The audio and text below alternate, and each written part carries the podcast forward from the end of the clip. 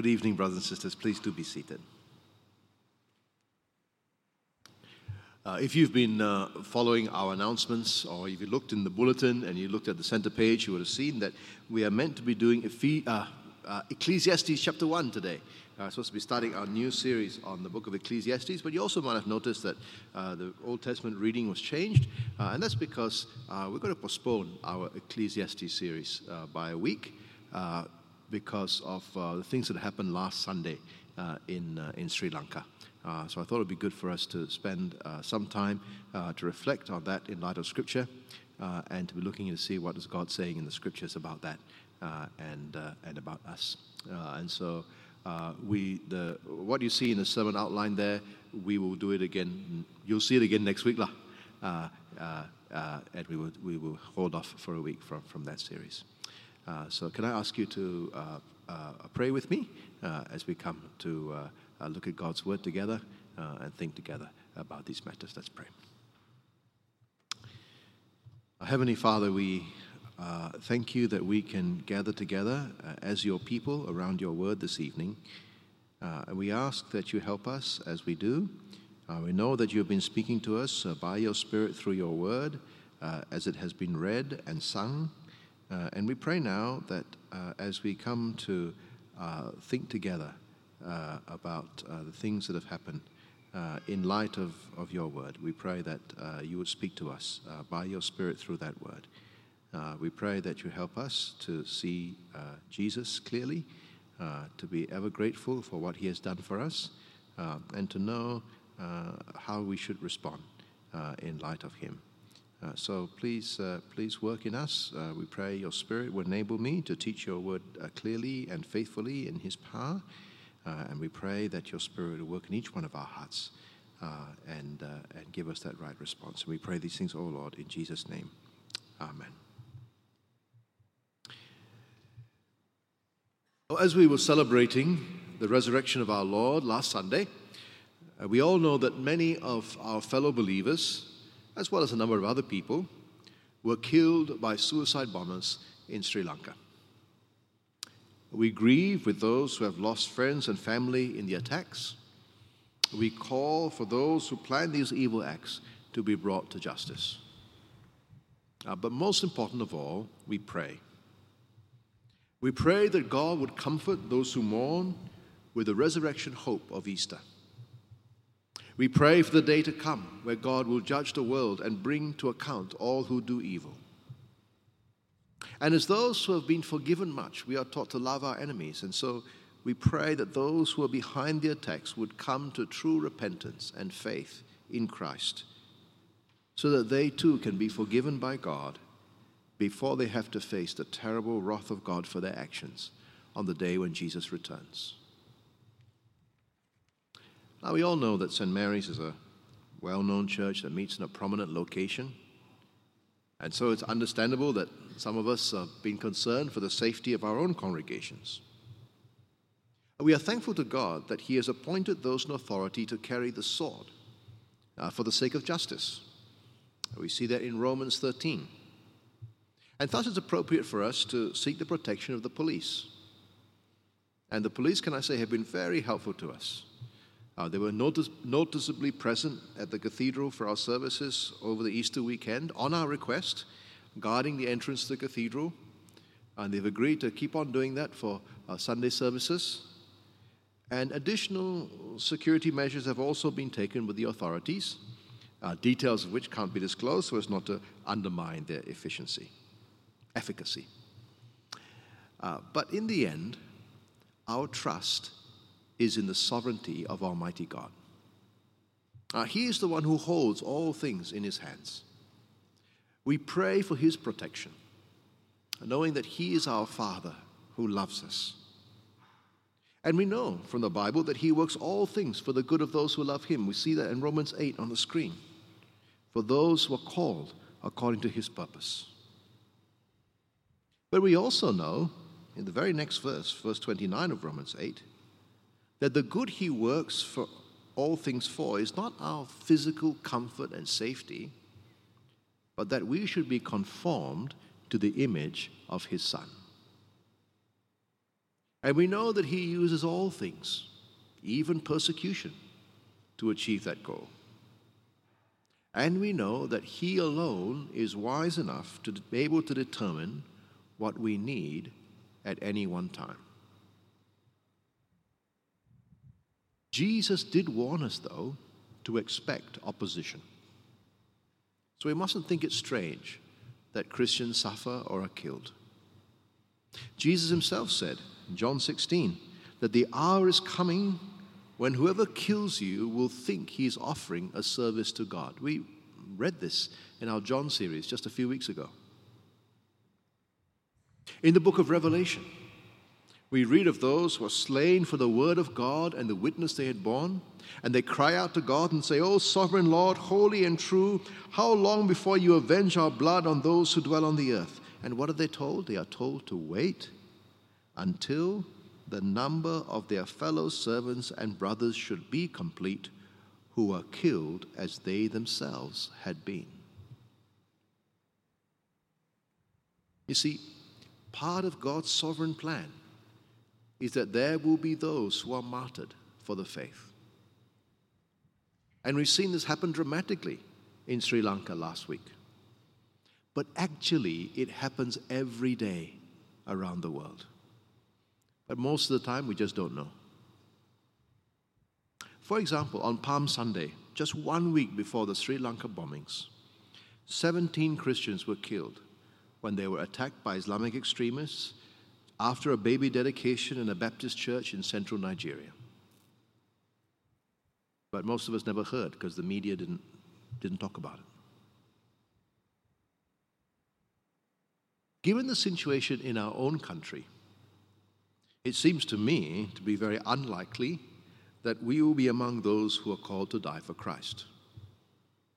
But Jesus tells us that we must all be willing to do so. That's just part of being a believer. Jesus said, If anyone would come after me, let him deny himself, take up his cross, and follow me.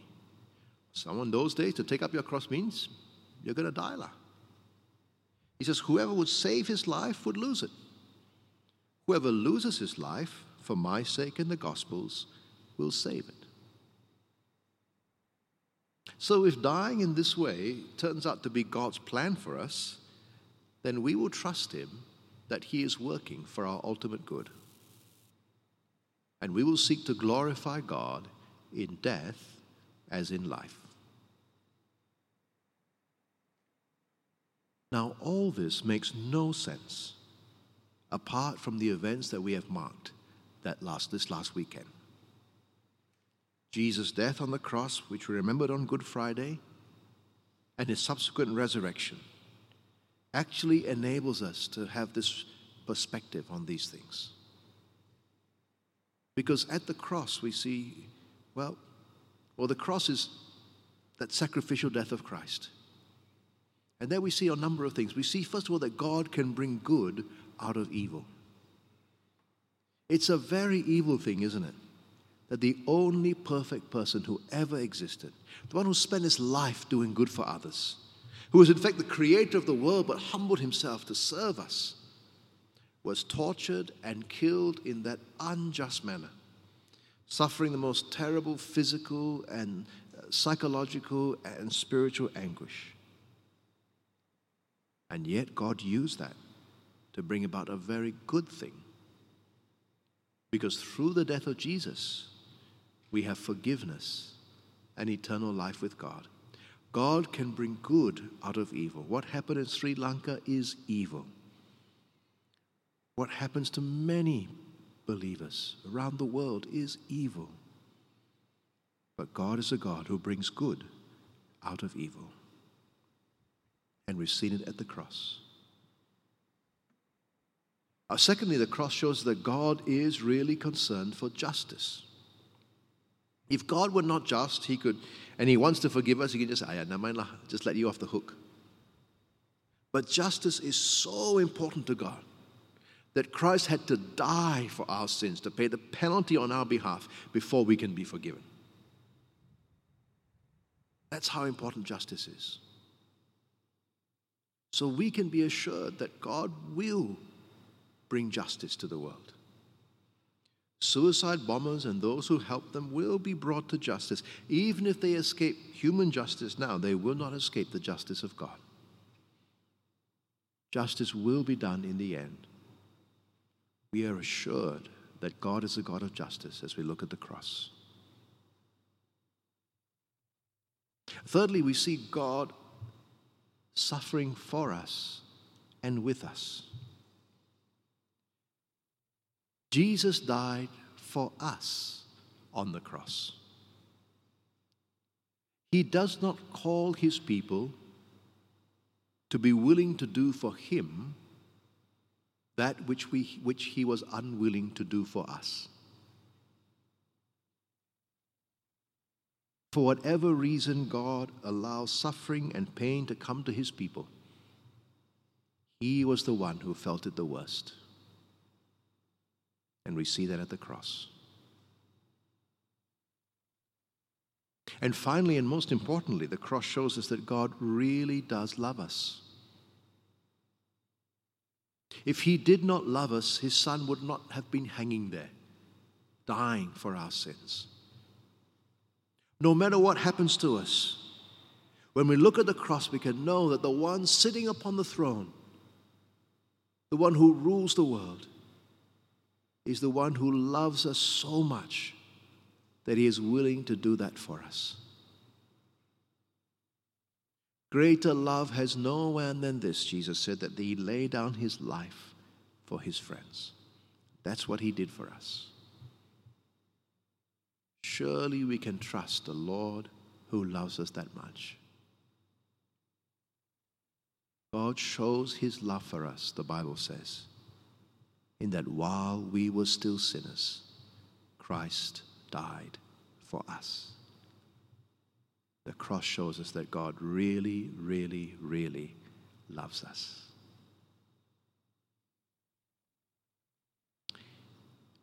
But the cross is not the end of the story.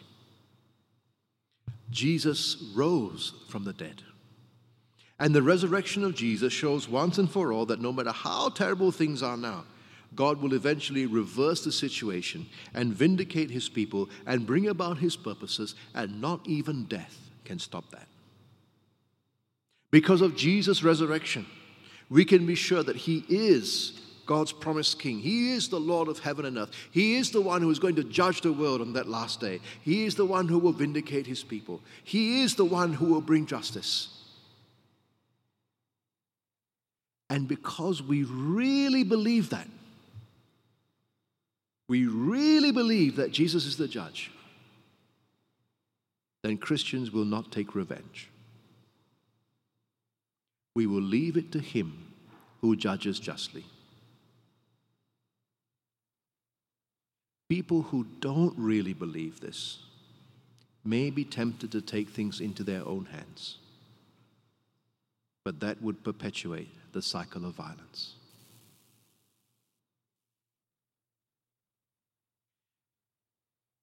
Because of Jesus' resurrection, we can be sure that all his people, whether they be Sri Lankan or Nigerian or Malaysian, will be raised in glory on that last day.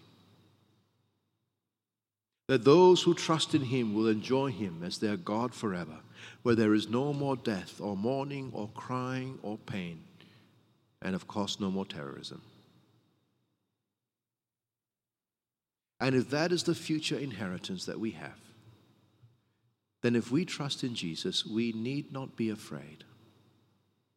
Listen to the words of Jesus himself. He said, I tell you, my friends, do not fear those who kill the body, and after that have nothing more they can do. But I will warn you who to fear. Fear him who, after he has killed, has authority to cast into hell. Yes, I tell you, fear him. Are not five sparrows sold for two pennies? And yet not one of them is forgotten before God. Why? Even the hairs of your head are all numbered. Fear not. You are of more value than many sparrows.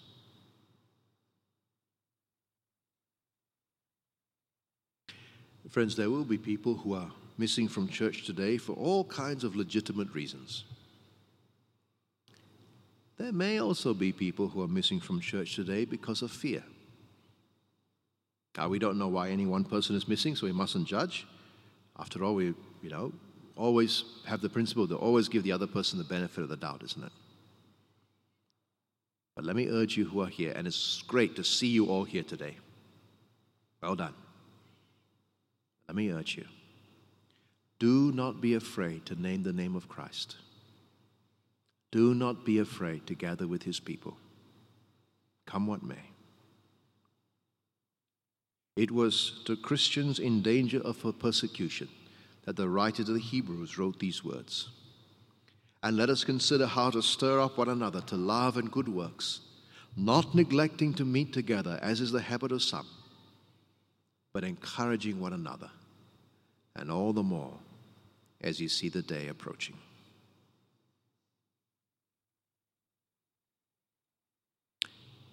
Finally, as we go out from here, there will be people who ask for our response to these matters. Let us not be those who blame whole communities for the actions of a few. That would not be fair. Rather, let's point people back to the death and resurrection of Christ, as we have seen today. That is what gives us the right perspective. And that is what enables us to have hope in the midst of a broken and sinful world like ours. I'll invite you to stand, uh, and we just spend a few moments uh, remembering together what happened in Sri Lanka, and then I'll lead us in a prayer.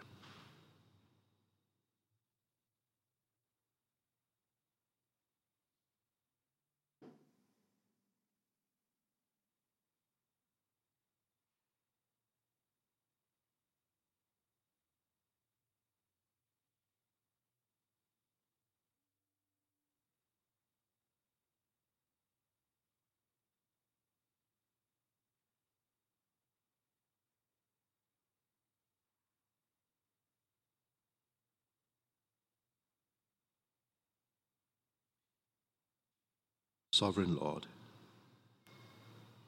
you rule the heavens and the earth. We pray for your people in Sri Lanka. We know, Lord, they've been the target of terrorist attack.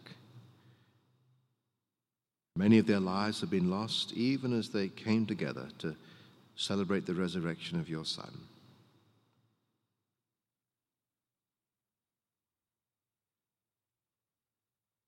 Thank you for your promise of resurrection and glory for all who trust in Jesus. Thank you for the comfort your promise brings to the family and friends of those who lost their lives.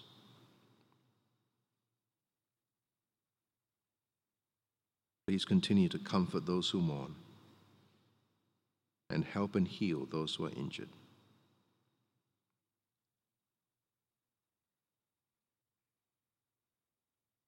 We pray for those in authority in Sri Lanka and different parts of the world. Uh, please help them find the perpetrators and bring them to justice. And please also help them prevent similar attacks in the future against anyone, no matter who they are.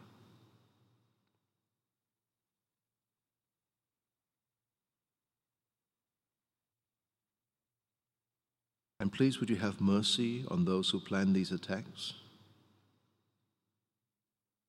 Turn their hearts to you in repentance.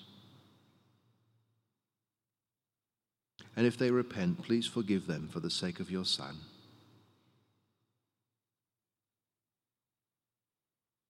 But if they do not repent, Please bring them to your ultimate judgment for the evil they have done.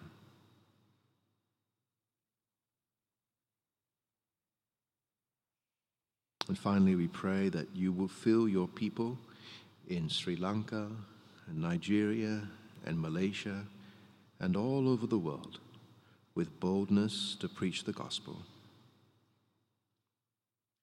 May your people everywhere not give up meeting together despite the dangers, but keep encouraging one another, and all the more as we see the day approaching. And we ask this, Lord, in Jesus' name. Amen.